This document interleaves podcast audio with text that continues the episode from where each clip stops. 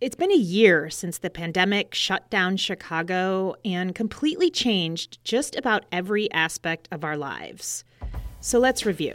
Now to growing concerns about the deadly coronavirus officially hitting the U S. Here's what we know. Governor J B. Pritzker just announced the state's first fatality, a woman in her sixties. To avoid the loss of potentially tens of thousands of lives, we must enact an immediate stay-at-home order for the state of Illinois. Since yesterday, we lost an additional thirty-one lives for a total of nine thousand four hundred eighteen deaths. What we're asking our residents to do, we're saying, look, here's what the reality is. It's better to have a Zoom Thanksgiving than an I C U Christmas. The Food and Drug Administration has given the go-ahead to Pfizer's covid nineteen vaccine. We will be launching a new mass vaccination site at the United Center. And that means Illinois could start going back to normal.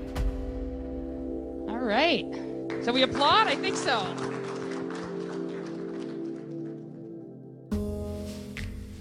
I'm Curious City editor Alexandra Solomon, and on today's episode, we're going to take some time to acknowledge this anniversary. We'll share some personal essays from people who've written about what this year's been like. Like everyone, I have chafed against the monotony of these days, but I would be lying if I said I haven't come to love their quiet rhythm, their very sameness. And as more and more people get vaccinated for COVID, we went out to some vaccination sites in the city to ask them how it feels and what it all means. It was, like, fabulous. I was never so happy to get an injection in my life. That's all coming up.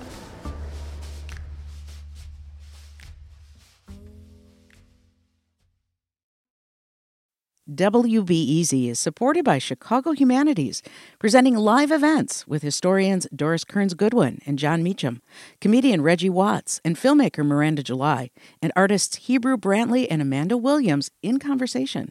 Plus, M S N B C chief correspondent Ali Velshi on small yet powerful acts of courage throughout history. Tickets for these events and more conversations on arts, culture, and current affairs at chicago humanities dot org. Think on your feet for our Fast and Curious five K, a one-of-a-kind race hosted by W B E Z and the Chicago Sun-Times on Saturday, July twenty-seventh at Humboldt Park. More info and early bird registration at w b e z dot org slash events.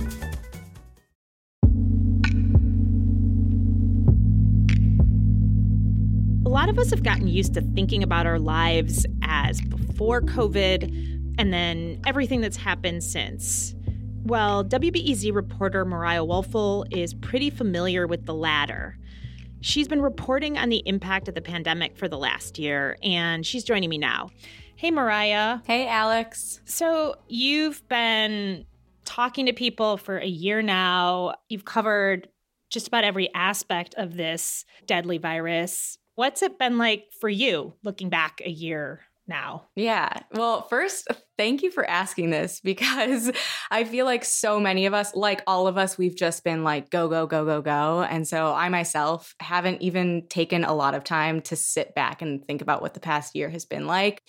At times it's been, at most of the time, it's been super inspiring and like just emotional. You know, a lot of the work that we started doing last March. We met, I, I work on a healthcare team, and we convened this team last March, and we started having these meetings at nine thirty every morning to be like, how can we cover this? Who should we talk to? What emotions are people feeling right now that we could capture over the radio? Mm. And so as you imagine, like a lot of that is just like asking people questions about how they're feeling and what they're seeing. You know, this was moving so quickly and it was new for everyone. And so that was kind of the approach we took.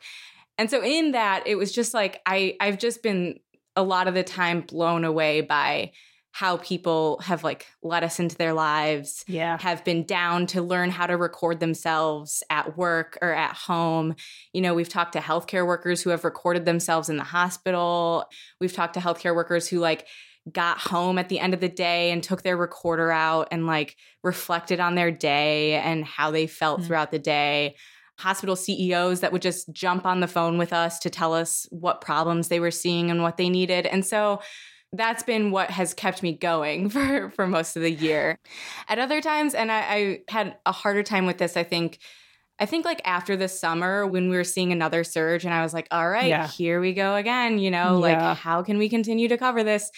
there was a lot of just COVID fatigue on my end, idea fatigue. And so that was hard. That was difficult at yeah. times. Yeah. I mean, it's probably, I don't know, maybe I'm wrong, but usually when you're reporting on something, you're not necessarily experiencing the thing yourself.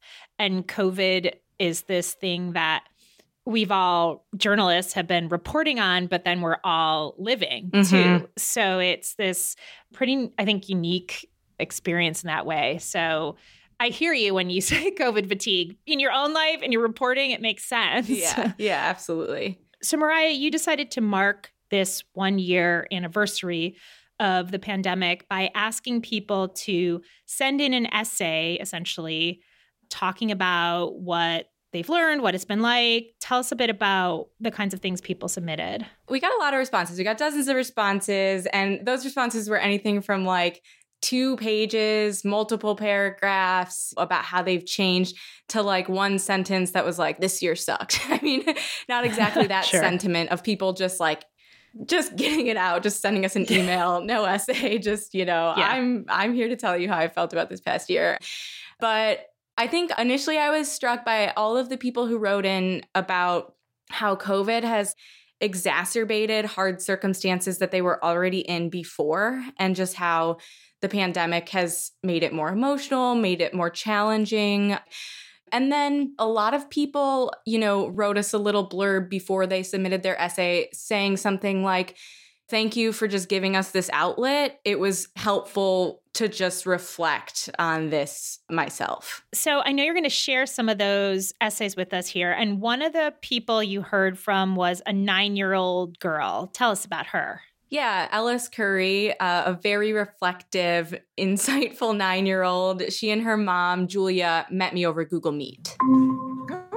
Hi. Hi, Mariah. Hi, Julia. Hi, Ellis. How are you? So we did this we over Google great. Meet because, you know, all the kids, they're experts on meeting virtually. It's the C P S, Chicago Public Schools, place to be. Yes, yes. I'm very familiar with the Google Meets. So you're taking a little bit of time off to do yeah. this for me? Or? Well, we're on lunch break, so. Oh, nice.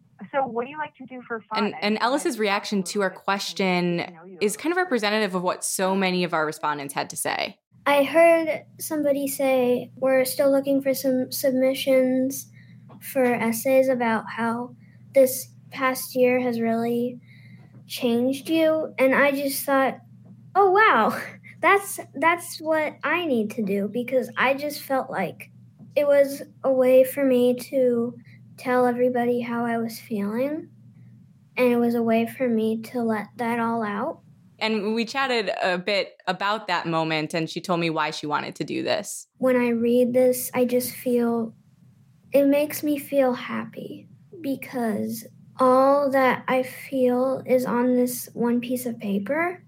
And the fact that I get to share this with other people is really cool, because I can, I can just let other people know that if they're feeling like how I am, that they're not alone. Wow, that's so great. Yeah, yeah. It's it's really cool, as Ellis would say. Okay, so you got Ellis to record her essay. Here it is. The name of my essay is A Year Filled with Stress and Gratitude. This year has almost felt like a very bad dream, and you want to wake up. Whenever I see the pile of masks in my kitchen, I always want to cry. Most of the time, I don't, because I know soon it will be over. But whenever I think it will be over, I think, when? When will it be over? I miss seeing my grandparents. I can't travel to Iowa to go see my grandparents, and I can't bake with my grandma in Chicago. I took it for granted, and after living through this tough year, I won't ever take it for granted again. After COVID, I will be more grateful for sleepovers with my friends. When this is all over, I will finally be able to see that pile of masks and sigh with relief, because all of that chaos, sadness, and stress will be over. On the bright side, I can still do many things. I can still go to the parks with my friends, and I can still do Zoom dinners with my grandparents. And I have also realized that I will be so grateful to give hugs to anyone. Most of all, I am more grateful for my family and friends than anything in the whole world. They have all gotten me through this difficult year and have shown me that as long as we have each other, we can get through anything.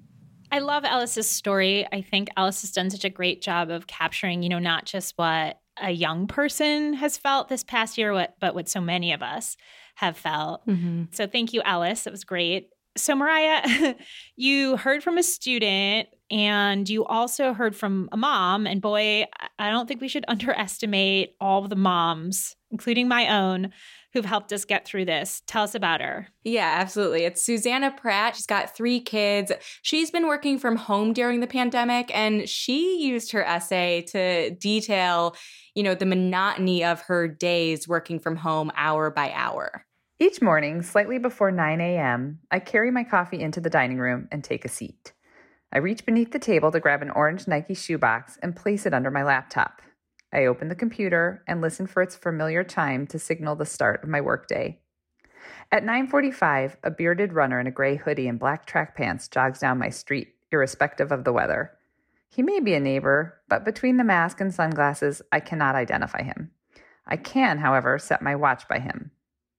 At eleven twenty-two, my youngest child comes downstairs and makes himself an omelet with whatever ingredients he can scrounge up. Around three, my husband asks if I want to take the dogs for a walk with him. My answer is usually weather dependent. At five forty-five or so, I close my laptop and wrap its cord around the charger. I slide the Nike shoebox back under the table and push in my chair. Gosh, Mariah, I don't have a runner, but I can definitely relate to all the things that have become part of this daily routine that we've gotten in, uh-huh. and what is pleasurable in some ways about that daily routine. Totally, totally relate to that. Yeah. And she goes on to then talk about how she's become so accustomed to and even fond of this new routine. Had you told me one year ago that my every single day would be spent seated at my dining room table, monitoring the comings and goings of only my children, husband, dogs, and neighbors, I would have protested and told you this life of mild routine belonged to a much older version of myself. Before the pandemic, the life I knew was one of stores and classrooms and client offices and basketball games and theaters and cabs and restaurants. I believe this variety to be the stuff of fulfilled life. I was wrong. Like everyone, I have chafed against the monotony of these days. But I would be lying if I said I haven't come to love their quiet rhythm, their very sameness.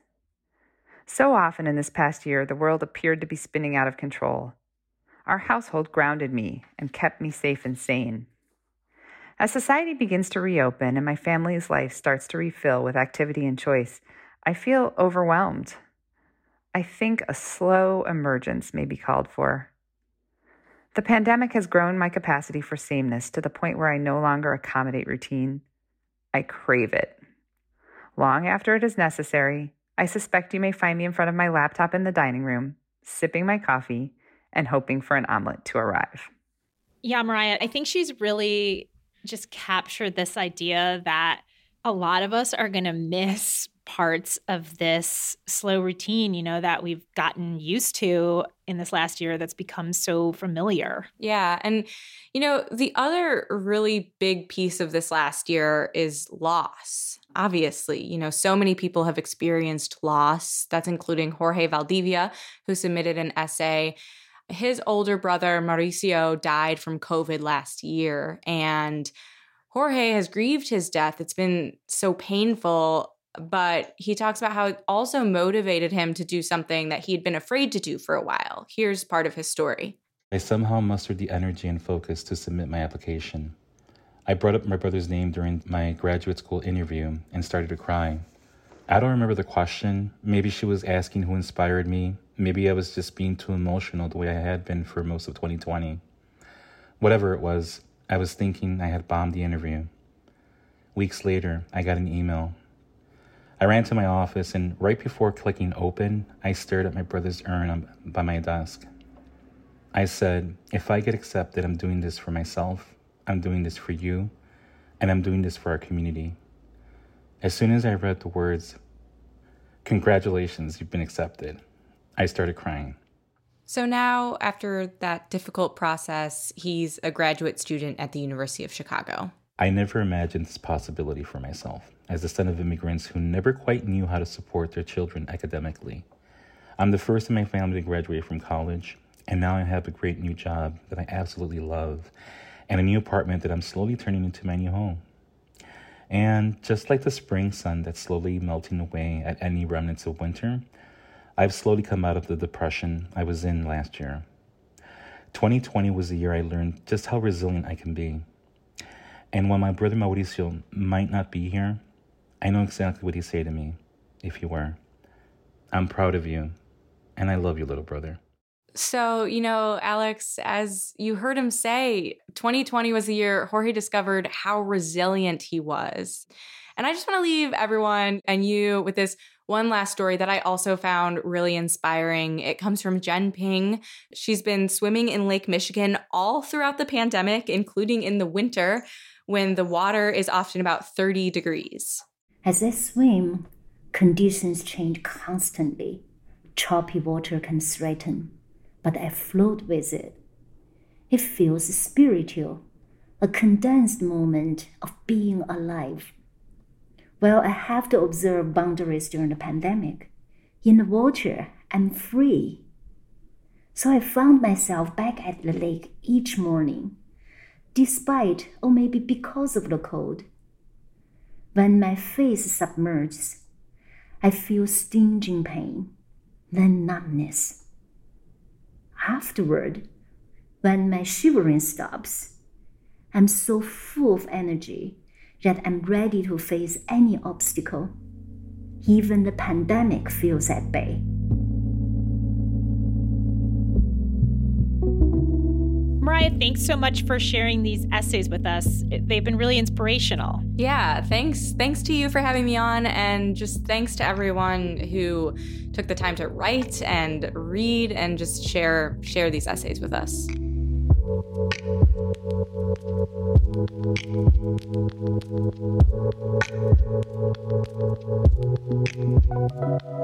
Coming up, we're going to look to the future as more and more people get vaccinated. That's next.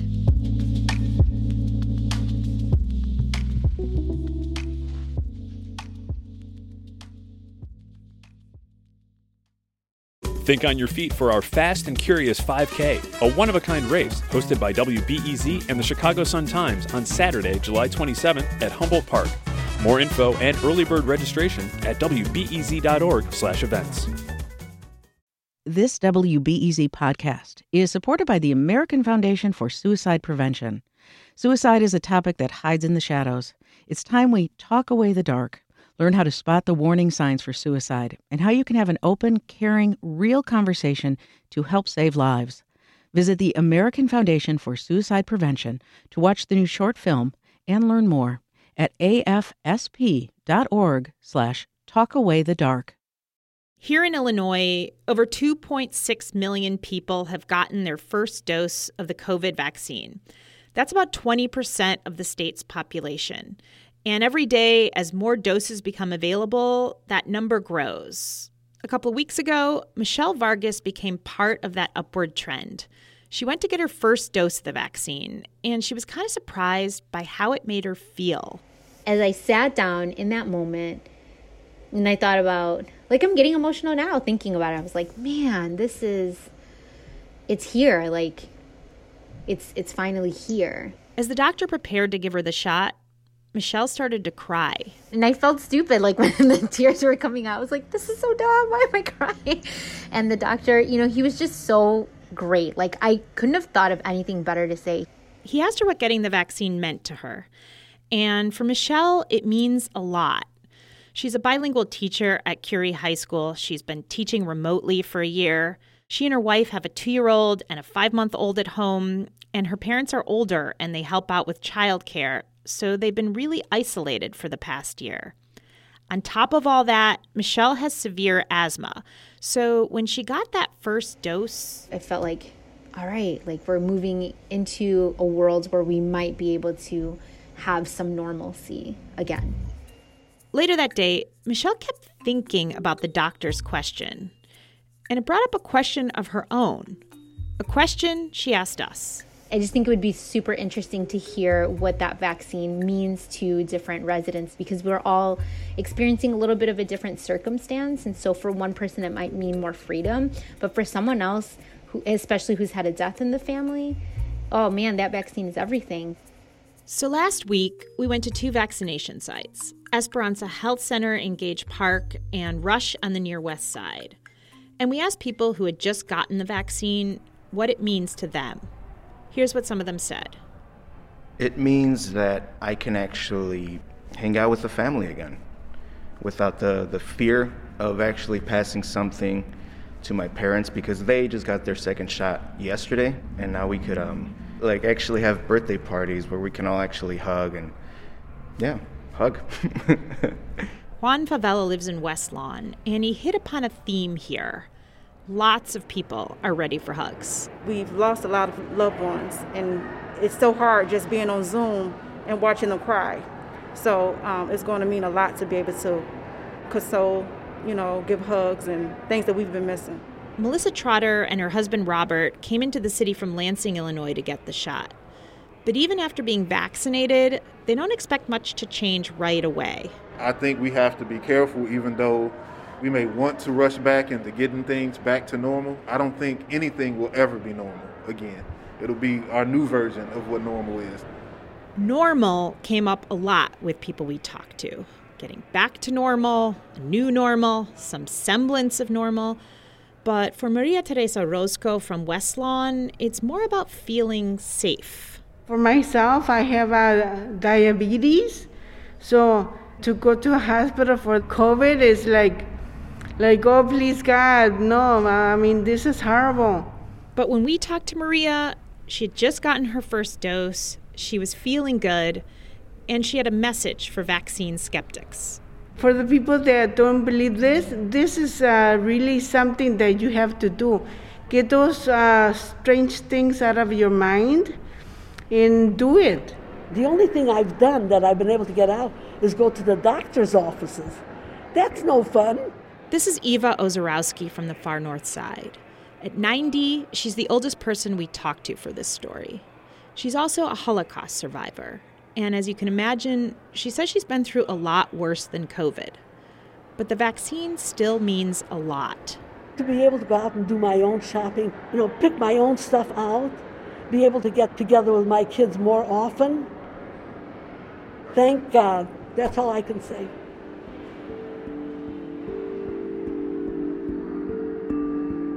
Those were just a few of the people we talked to.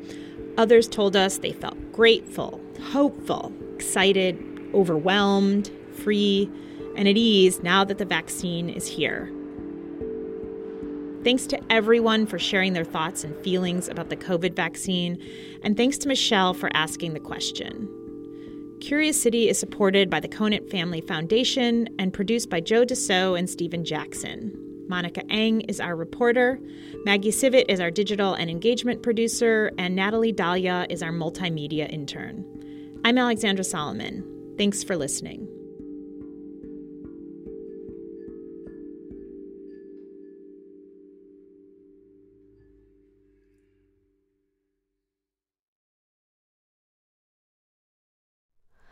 Hi, it's Terry Gross, the host of Fresh Air. We bring you in-depth, long-form interviews with actors, directors, musicians, authors, journalists, and more. Listen to our Peabody Award-winning Fresh Air podcast from W H Y Y and N P R. Thanks for listening to the news live on W B E Z and N P R. The W B E Z stream sounds great in the kitchen on your smart speaker and anywhere on the W B E Z app. Listen every day.